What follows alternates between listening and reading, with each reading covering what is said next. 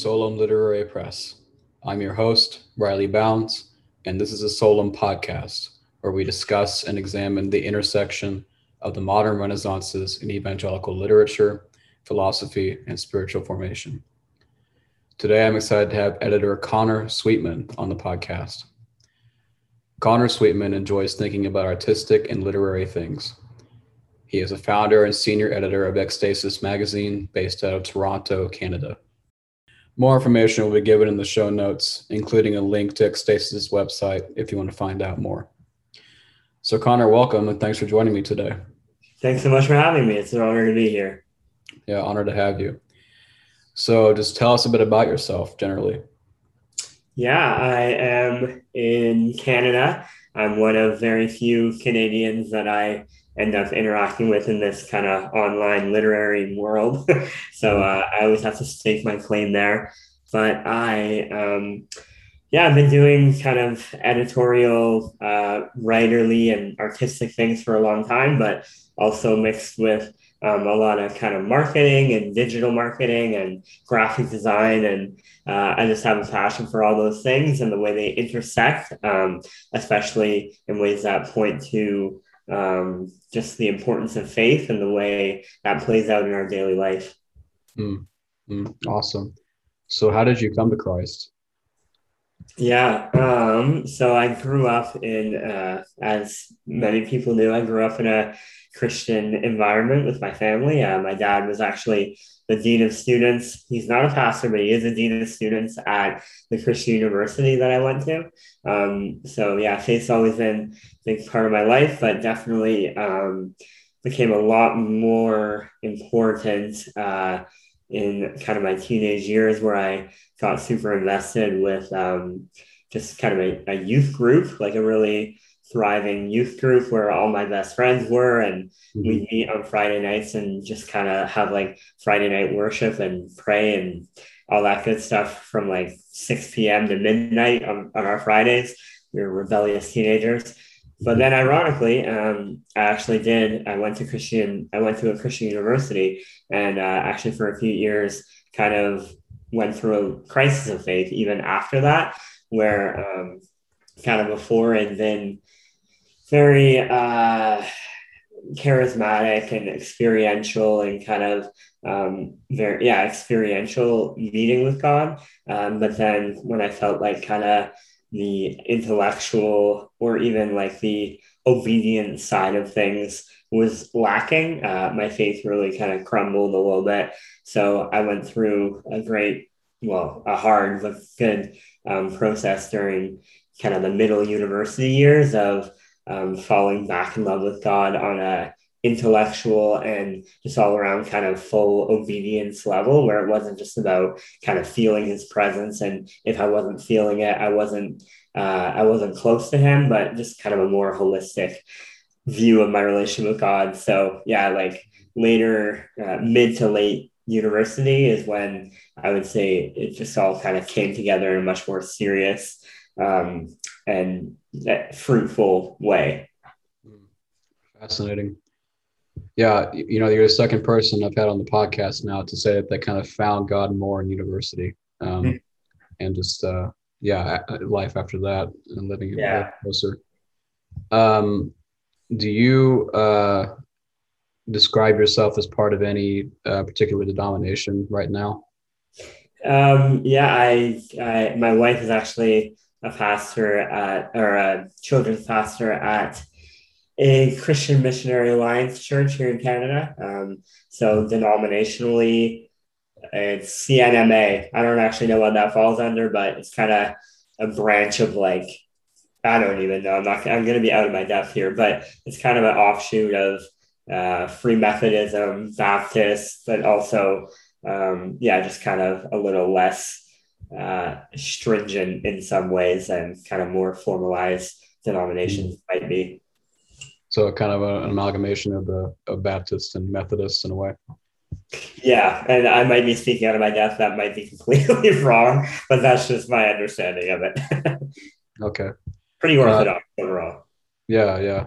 Is there any particular denomination in Canada that's kind of bigger than um, most down here in America? no, like honestly, it, it's funny. Like I, it, I read a lot of journalism and stuff from the U.S. Um, and it seems like just kind of the like the SBC, the the different Presbyterian denominations, like they're just such a intense convening body that is really not as present in Canadian church life. It's kind of a lot more. Uh, the boundaries are a little bit more blurred, and um, mm-hmm. and and that just might be my personal experience, but it definitely doesn't have like intense denominational allegiances like I sometimes see in America. That can sometimes be a good thing, I think. Yeah, uh, I would also agree. Yeah. So, when did your love of literature begin?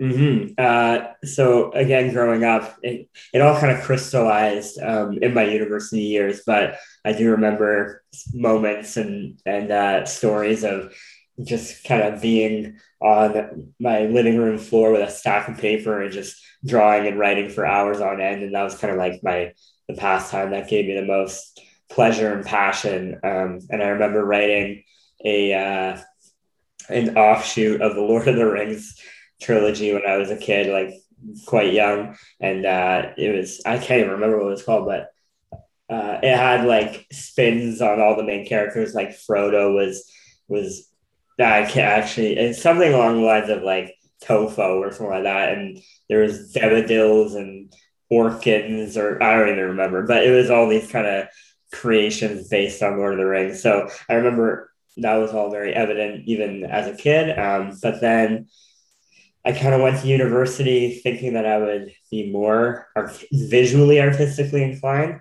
but there was no programs for that at uh, the university I went to. So I kind of went for the second best and went into English literature.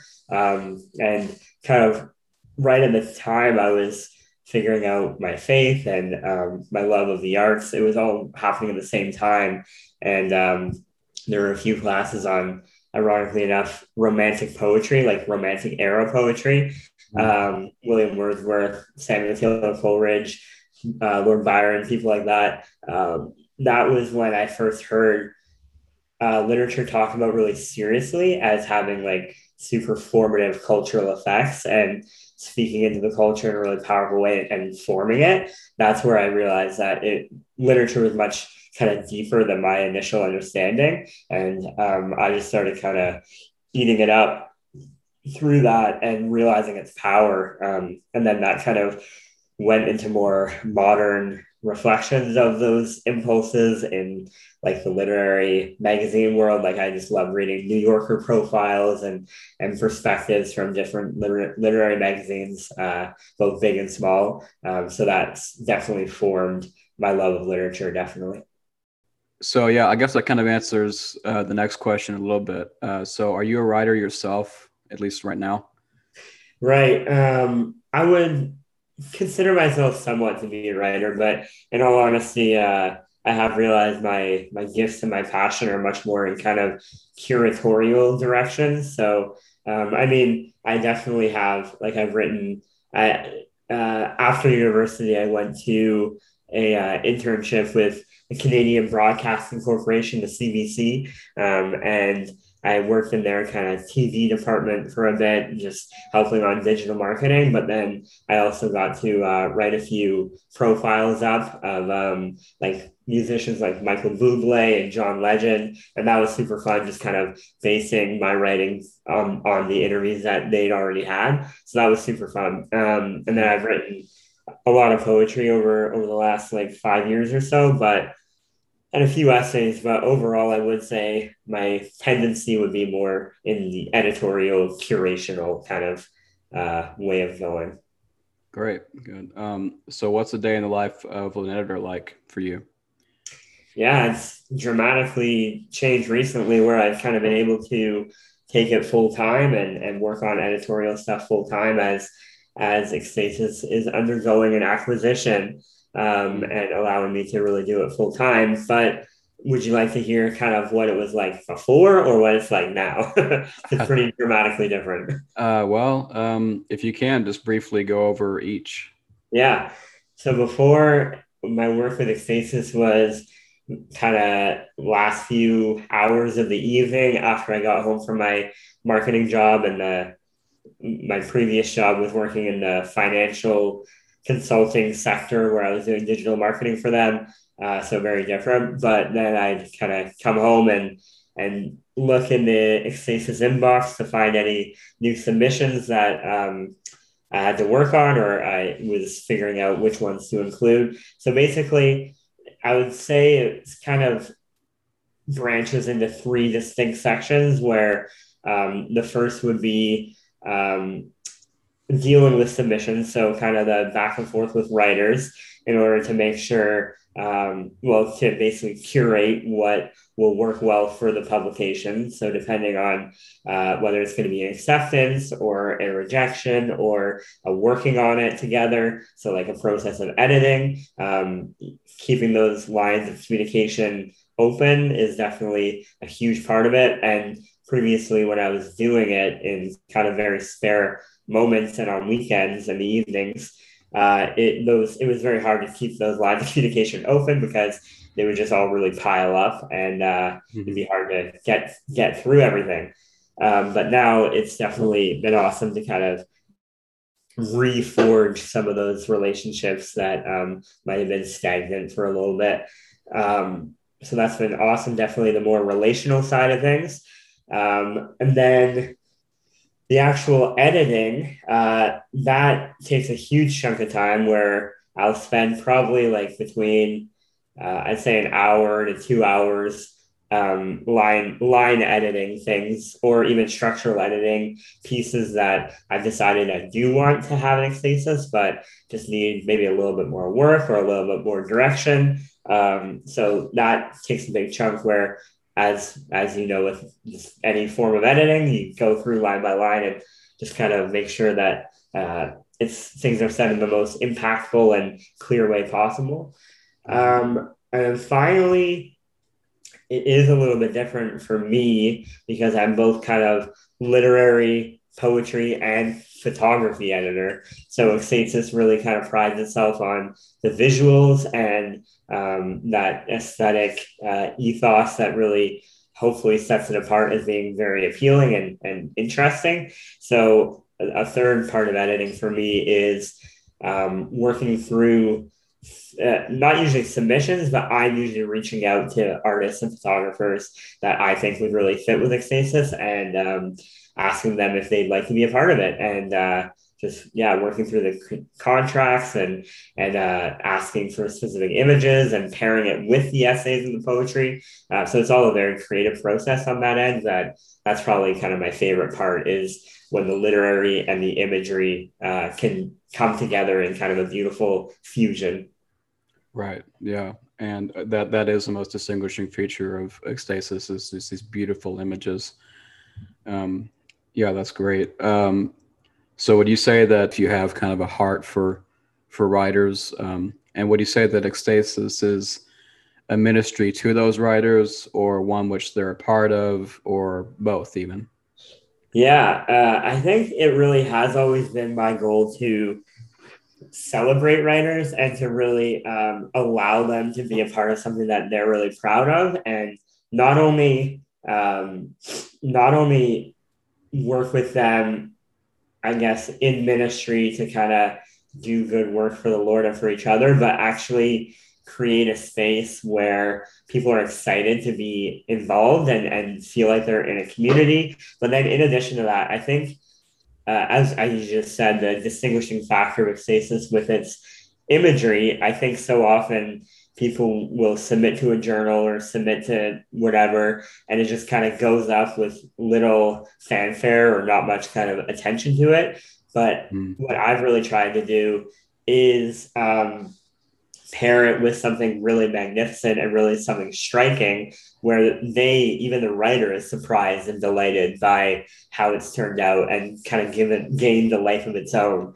mm. um, and then i work hard to um, yeah, kind of use some of those digital marketing principles to uh, get it in front of the most eyes possible and just to make it as engaging as possible because they're doing the hard work of doing incredible and beautiful writing. And then I just kind of put the cherry on top and serve it to people. And so I definitely see it as a ministry that um, people can be a part of. But I also hope that they just, uh, yeah, that they feel blessed by that extra attention kind of thing that um, gives to its to its essays and poetry. Right. Yeah. Uh, there is there is something surreal. Like I've had I think three poems published by you now, um, and every time that I I log on and I see those images um, with my poem, I'm like, wow, that is that that adds just so much. So, mm-hmm. um, yeah, yeah, that's great. Um, so, uh, how do you decide what to include in Ekstasis? Mm. Yeah, that's that's the tough thing. Um, would you be okay? I guess there'd be three different kind of categories. It'd be essays, poetry, and then visual. Um, I'd say, yeah, like the same standard applies to all. Basically, I just look for um, things that surprise me. So basically, like if I and it's I, I'm not the ultimate source of what's good and what's not, definitely. And there's a there's some stuff that's really good that just doesn't necessarily fit the tone of Ekstasis. Um, but what I look for is kind of almost a gut punch. um, I if I read something and it's like, wow, that is really striking. It went somewhere unexpected. It points toward kind of the triumphant uh, view of life in Christ in a really surprising and and um, deeply intelligent way. Uh, I just I love that kind of thing, and I think over the years, Ekstasis has kind of taken on a tone of its own where um, I do look for a pretty distinct vibe um, where it's usually kind of more narrative driven. It's usually more based in kind of day to day living um, with elements of yeah just surprise and and almost that supernaturalism interwoven with everyday life. So those are the kind of pieces that i really get excited about. And then also things that um, harken back to kind of the rich tradition that we come from um, both like on a broad cultural scale but also uh, within the christian tradition itself um, i love drawing upon literary and artistic and even theological history, and then interweaving that with um, the day to day life of people um, today.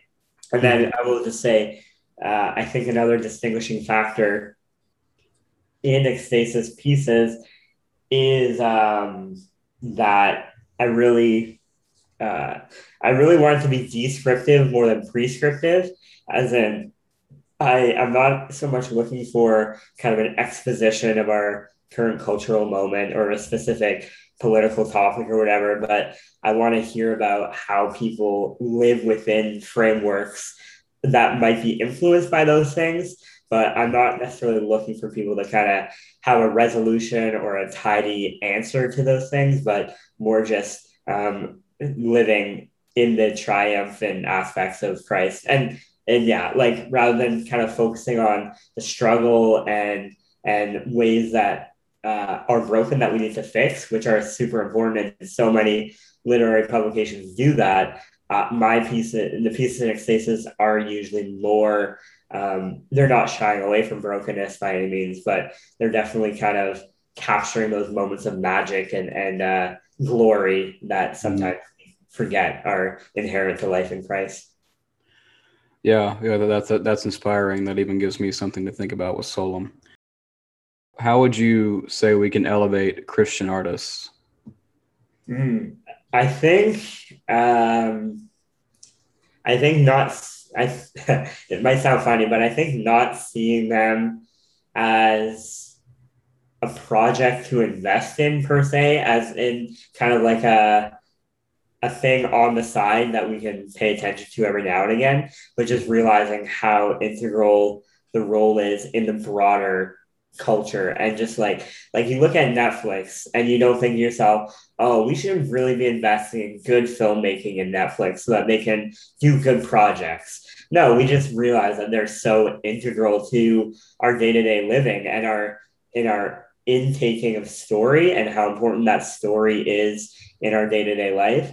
And so I think if we just kind of we don't we don't treat artists like kids that need special attention, but rather as deeply important members of society that um, yeah that their work is inherently uh, important but it doesn't need like their pitying second glances. It's just like it's it's like all other forms of media that you digest in your day to day it's it needs to be kind of more a part of our life. So just getting it building habits of of reading more christian poetry or journalism that doesn't feel like you're doing a service but it's more for your own benefit and for your own um, uplifting and your own pointing towards uh, the deeper things in life and, and christ do you think that uh, elevating Christian artists uh, will help inspire cultural change? Uh, interesting question. Yes. Um, but it's just so I'm thinking of, like I'm reading Andy Crouch's Culture Making right now. Um, and and I'm just thinking like we uh, need to be culture makers, obviously, um, as in we can't think of culture as being a separate entity that we partake in from time to time, but it's just so it's interwoven with the human experience. And so to really, yes, we need to elevate and support Christian artists and writers, but not as kind of a separate uh, endeavor apart from culture as a whole, but really just interwoven and giving them resources and giving them jobs and, and uh, opening up pathways for mentorship with people already deep in different creative industries that can allow them to do deep faith based work, um, but not just kind of as a hobby or whatever, but really actually doing it at levels that are having that cultural influence and change. Hmm. Mm, great. Now, you've already touched on this before, um, but your background is in marketing. Um, do you think that that affects the way that you run Ekstasis? Mm. Yeah, I, I think it's it's so hard to distinguish sometimes what is like a intelligent and healthy way of marketing and what is kind of tied to ego and and just seeing numbers for the sake of numbers. And I think I'm always kind of on that sliding scale between the two, between recognizing, okay, yeah, there are some strategies here that make things way more bigger online and just in general, but then also not getting so sucked up in that in just numbers for their own sake, but also realizing with certain techniques, with certain playing the certain algorithms, like and understanding what certain platforms are looking for. Um, you can realize that it is easier to engage with for the average person on their phone or on their Facebook or whatever. Um, so yeah, I'm definitely aware of different trends in marketing that will influence the way of stasis is engaged with and, and digested. And I, I try to cater, so to speak, in a way that stays true to the mission of Ekstasis, but is taking into account the, the, the, constantly shifting nature of digital platforms and, and algorithms and all that kind of thing. But yeah, I think if you focus too much on that, it can become a purely marketing ploy and just kind of all about numbers and, and money, which is antithetical to artistic organic growth. Um, so yeah, just keeping a balance between the two is super important. Yeah, yeah. So in that way, it kind of seems like Ekstasis has affected your approach to marketing. Would you say that? Yeah, I actually would say that because I interestingly say that because I think I've seen how when I take certain things into consideration marketing wise, I actually see the the readers and the audience of Ekstasis get even more excited about it because they realize, oh, there's actually something going on here that I can be a part of. And so if they can like trust that I'm keeping up to date with how to best uh, how to best like platform uh, or how to best develop the platform that they can kind of have more trust and be more excited about where it's going because it's not kind of constantly floundering or being washed by different waves of of culture or platform kind of thing. Mm. So, how did you conceive the idea for Ekstasis? Yeah, good question. Um, it was definitely, it's kind of gone through different renditions through the years, but originally I kind of did it as what I was talking about earlier, a little bit kind of ego based. Like I just was excited about doing something new uh, and something that I can kind of say that I had created with my own hands.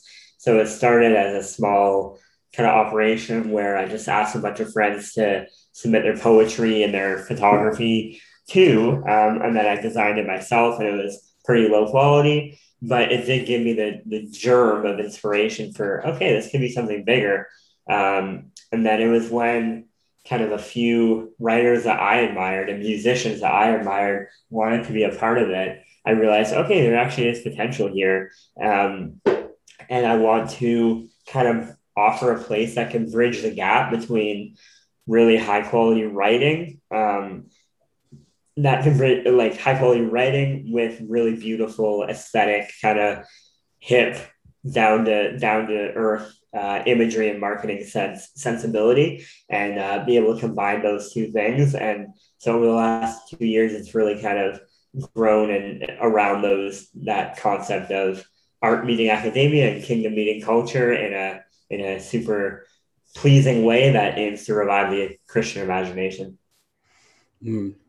Yeah. Um, speaking of that uh, idea to merge Christian literature and academia, um, uh, what good do you think will come of that? Like, why, why, why exactly do you want to do that?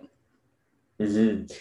Um, I think because there are so many people doing really amazing and super deep academic work kind of in their own silos of their of their departments or their own minds or their own studies. They have like super luxurious libraries full of incredible work that they that they are just so caught up in and they love so deeply. But sometimes due to kind of the academic world and even the publishing world it can just be so mechanized and really kind of suck some of that passion out.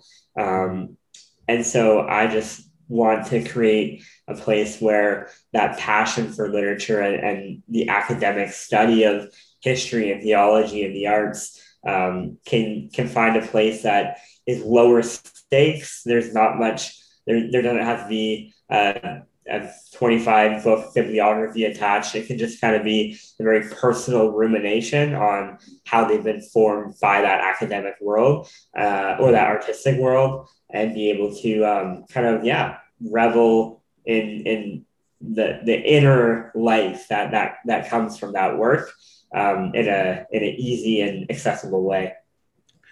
Yeah. Um, speaking of accessibility, how do you strike a balance where Ekstasis can appeal to both academics and lay people? Yeah, uh, it, it can be difficult. And I think the, the main key is uh, two things I'd say is to kind of let the pressure be off or take the pressure off the academic writers to, to sound really academic. like I just want that I, I ask them to write personal narrative forward, like their their story first, and then let the uh, let those academic aspects and impulses um, undergird and add, add like historical weight and heft to their to their writing. But um, just yeah, sometimes when I get submissions from people who are deep in the academic world, you can just see how how um, influenced they are by that style of kind of argumentative and, and really wordy writing. And I remember like I have a master's in English.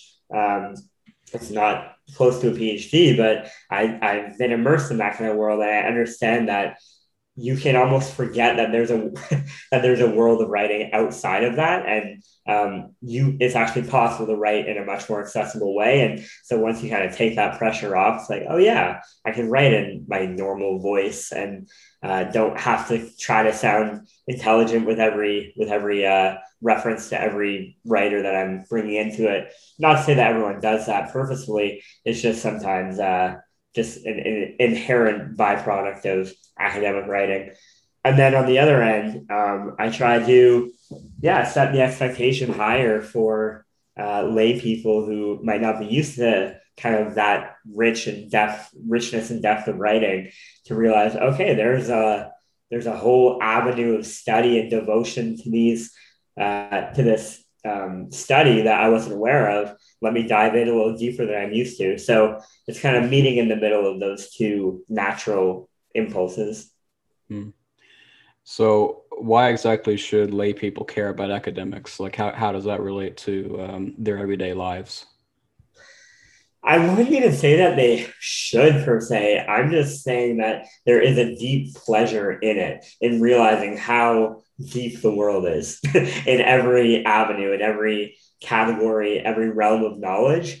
I think there really is an inspiration that comes from realizing that there's people that have devoted their entire lives to studying the minutia of kind of every single topic that you can imagine and just realizing that the yeah, the historical depth and weight that our faith and our literature and our arts are based on is so deeply rich and gratifying. And so, even if you're not going down those paths yourself, personally, I love realizing just exposing myself to new forms of knowledge that I didn't even realize existed. And, and uh, just, yeah, just, I love hearing people take pleasure in their work and just when you when you're talking to someone who's really inspired by something that that will rub off on you and even if you don't love that thing they're talking about it is just truly a delight to hear someone talk with such kind of vivacious illumination about the subject that they love so academics kind of gives is an embodiment of that. People who have devoted everything to studying this one aspect and then being able to bring that to a layperson, so to speak, and and share those treasures of knowledge that they have is really gratifying. Mm. Um, now, Ekstasis' mission is to revive the Christian imagination. So, just uh, tell us generally about that revival. Mm. Yeah, I think. Um, as so many people have kind of said it a lot better than I have, um, it really is imagination allows you to kind of see a reality that isn't what the reality is in front of you. So to see a better, newer way forward. Um, and I think uh, in a time when there's a lot of kind of fear and a lot of people reacting out of that fear in every category religion, politics. Um, I think it's so often motivated by losing what is rather than kind of seeing a new way forward for what could be.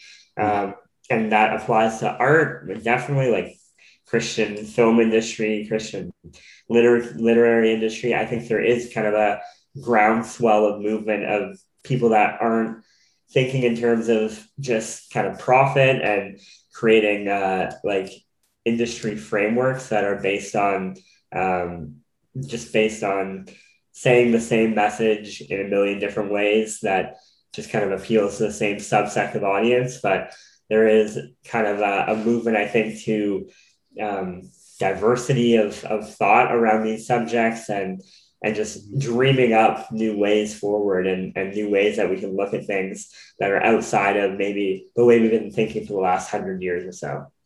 Mm. So, why is it necessary to have that renaissance, you think, right now? I think it really is because um, we're at kind of a, yeah, like a cataclysmic moment where media, like the internet, everything is wired to bring us into the immediate now and like the very, uh, the very the moment that we're in, we have to be absolutely all in for the for the fear the chaos that's happening in this moment, and we sometimes forget kind of the rich current that's uh, going from our past into our future, into the kingdom of God, into heaven, um, and sometimes we just need to be pulled out of our immediate circumstances, our, the immediate kind of cable news, bad news, social media, controversy, and just remember that there is uh, different ways of thinking and different ways forward that have been talked about for centuries and will be talked about for centuries. And um, we just need to, those are all extremely important. But like as C.S. Lewis said, the, the sweetest thing in all my life has been to search for, for where the beauty comes from. And I think that that is just what so many of our souls long for. So to provide a place and um, an energy behind uh, turning our eyes away from the immediate chaos and just to realize the grand order and beauty beyond that. Um, I think we're in a very important moment to do so. Right. Um, do you think that that uh, that chaos that we're in right now has killed the Christian imagination um, up until up until this point? Uh, I wouldn't say so. I think, and this is kind of a big part of what Ekstasis. I I've never wanted to be kind of a the critic. Like it's so easy to talk about how, as I kind of mentioned earlier, the Christian film publishing industry like is so homogenous and kind of all the same and all that kind of and maybe a little weaker. But in all honesty, like I, I think there always has been little little pockets of creative imagination that is foundationally faithful and excited about what the work that God is doing. And I don't think it ever died. I don't think it was ever killed. I just want to create a place where people can meet like-minded people thinking along similar lines to realize okay there are there is there are people that are thinking about this revival the christian imagination and we can talk about it and celebrate it together rather than kind of be isolated and think that no one else is really thinking like we do. Um, so i don't think it ever died. I just think there is a resurgence or whatever an undercurrent of people that are finding other people that are just as excited about what's coming as they are. Yeah, it sounds less like um, you have this um, goal of of instigating a movement or something rather than um, forming a community.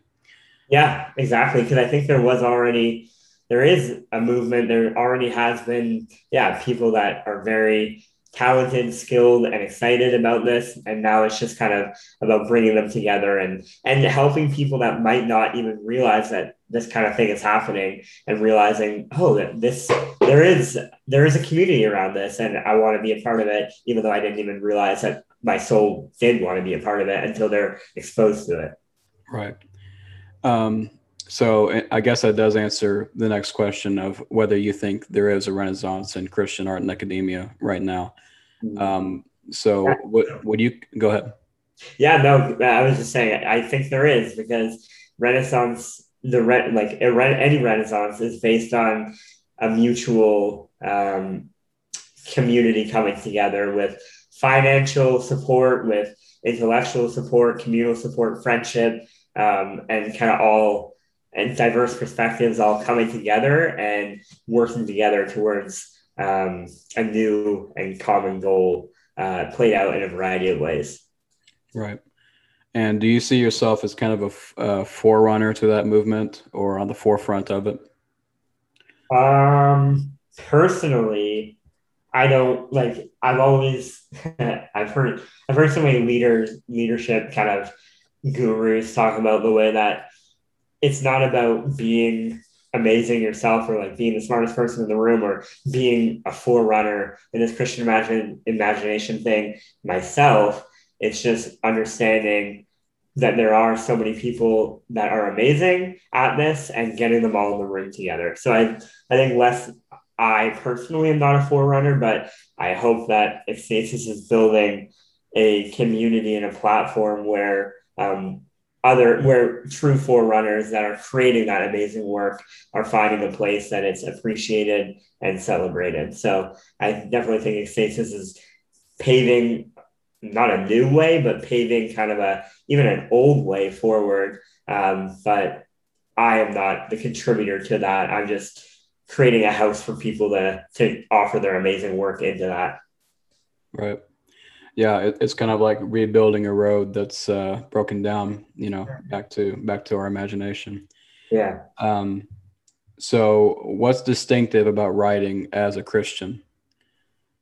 Mm. separately from the secular world you think? Yeah i think for me and uh, i think it really does come down to kind of the hope that we can have and not only a far off kind of vague hope about like wrestling through an issue and then kind of giving a vague disclaimer like it, it'll all be better in the end. But we can actually kind of orient that hope around our daily living even around the the hard subjects like the tough wrestling. There is just that deep hope that can be interwoven with everything um, that is unique to i think the christian perspective. Mm. Mm. Um, so, along with this idea of uh, Christian community um, and that informing Ekstasis' mission, um, just uh, tell us about uh, your fireside. That's a new initiative for Ekstasis, isn't it? And uh, what what is it exactly? Um, so Fireside is, ironically enough, a Facebook group currently um, where essentially it kind of brings together all those things I talked about some celebration, community, um, honor, and, and just excitement about what each other are doing. Um, and as unfortunate as it is, Facebook does is kind of a platform that most best allows that kind of a group right now. Um, there are kind of third party applications and, and websites that you can do that kind of stuff on, but the stuff that I've seen, it's hard to actually gain momentum because it's so outside of people's normal experience of what they're doing on a day to day. So just kind of having these sentiments wrapped up in a place that they're already going or that they're already kind of perusing, not really thinking about these things, and then realizing, oh yeah, there are uh, just deeply amazing conversations and and uh, and work happening in this Christian community. So Fireside just kind of gave uh, a digital place for that to grow. Um, and it was an exciting little event that we had a few weeks ago called um, an evening at the fireside. Um, and this is kind of based off um, the idea of um, the fruitful community and conversations that would happen kind of beside a hearth, beside a fireplace, um, especially related to like Lord of the Rings. Like you just think of Hobbiton, like they just all the all the community that happened around those places, mm-hmm. um, and even artistic community and adventurous community. And so um, we gathered over Zoom to have a, a, kind of a poetry reading for people that had contributed to Ekstasis and a little discussion as well. And it brought out um, like 75, 80 people. So for a first little tester event, we were really excited about that um, outcome and realize there is a, a thirst and a hunger for people to have community around this. So Fireside is just uh, an attempt to cultivate that community. That's that's really awesome, um, and, and, congratulations on the success with that. Um, yeah, I, I, love that idea of a celebration community, um, and I think that that really just synopsizes uh, Ekstasis very well as a whole. Mm-hmm. Um, so, is Fireside uh, open to the public, and how do people find it? Mm-hmm. Uh, so it is a private group, just so that we can maintain some sense of uh, community interiorly. But anyone who wants to join can join. And I'm sure, to be honest, I, I because I'm the moderator, I don't know, but I assume if you just search Facebook Ekstasis Fireside, that it should show up. And uh, if you request acceptance, then we'll let you in and you can be a part of it ASAP. Great, great. Um, so, what would you, as an editor, just like to see more of and less of in the Christian literary scene, and uh, on a personal level, just in evangelicalism generally? Mm. Um, I think uh, it goes back to kind of what I said about um, the difference between descriptive versus prescriptive. Um, I think on a literary level, I'm super drawn into uh, personal narrative and just an exploration of of, uh, of themes and, and discussions and theology and all that kind of stuff from just kind of that more personal narrative based exploration and how it's affected life and and uh, and and then weaving in traditional um, and historical resonances of those things. So personally, I'd love to see kind of less people not having all the answers. Like I think we can know things and know them pretty uh, pretty well, and we should argue for those things that we think are right. But at the same time, I think just less of a a closed fisted perspective on um, on reality and and and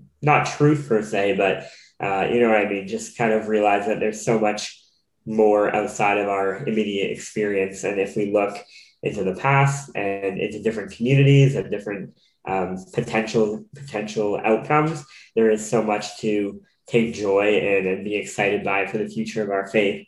Um, and so, yeah, I think and then in addition to that, I would love to see just more people integrate the work of Christian writers and artists into their everyday life rather than, as I said, seeing it as maybe like a, a pity project or something that should be invested in, but not really actually enjoyed or um, reveled in. So I'd love to see kind of just the way people like even even with C.S. Lewis, like that's such a good example of people love the Narnia series has such a formative effect on so many people.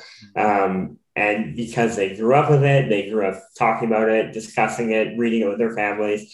And so just to see more examples of that deep participation um, in work that's made by Christians, even on a modern level, rather than always just talking about just C.S. Lewis. um, that would be what I'd hope to see.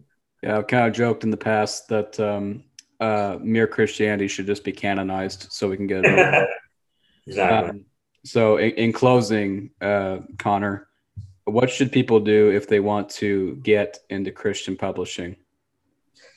Yeah, I would say um, it really is a long game. So, like, if you really kind of examine your own motives and your own passions, to realize that there is a long game involved, and you really have to uh, see it as a deep um, mission uh, that you want to participate in for, for many years ahead. And then just start working in small ways, start putting out, start asking around for people to publish your poetry or your small essays, and just kind of realize that it really is a building block thing. Like one thing that's tiny that you might not feel like is a big deal might come back uh, three years later and you realize, oh, that was a big stepping stone into where I am now. Um, so just be active, be uh, friendly, as in start making friendships with people uh, that are also in the in that realm, um, mm-hmm. and then just be patient and uh, really offer it to God as a as a as a passion project rather than expecting to uh, necessarily make a career out of it, but usually the people who are doing it passionately for long enough end up do making a career out of it. So um, just have the long game in mind and do it out of a real love. So, what should people do if they want to submit to you at Ekstasis? Yeah, we definitely welcome that. Uh, you can submit either poetry or essays to uh, us at editor at ekstasismagazine.com. Uh, so you can just email us there and uh, we'll get in contact and uh, see if it is a good fit. Great. And uh, our is open right now? Yeah, they are always open. We uh, kind of publish online on a real rolling basis. We're always accepting new stuff for digital features, um, but then we publish a biannual print edition as well, and uh, that's a little more selective on what goes in there. But um, there's always a chance to be featured in both. Great. Um, and lastly, are there any uh, other Christian presses or literary journals, kind of like Ekstasis, that you would like to refer people to? Hmm. Yeah, uh, I mean, Solum Literary Press, up and coming, really great. Uh, I would love to recommend that. And then um, I think places like Paraclete Press, uh, D.S. Martin's kind of Poiema series, um, things like that where people are doing the the long hard work of publishing uh, on a smaller level but it really is amazing work. And then um, bigger journals such as uh, christianity today publishes great stuff. Um, sojourners um, i mean there's so many but those even are less more focused on literary literary work. So um, yeah i mean there's a lot of little places that publish more literary stuff. Um, and I will assemble a list to disseminate, but those are the ones that are coming to mind right now. All right. Well, great, Connor. Thank you for taking the time today. I know you're very busy, and uh, it's just so so great talking to you. Awesome. Thanks so much. Really appreciate yeah. it. All right. Uh, thank you for listening today, and uh, take care. Bye bye.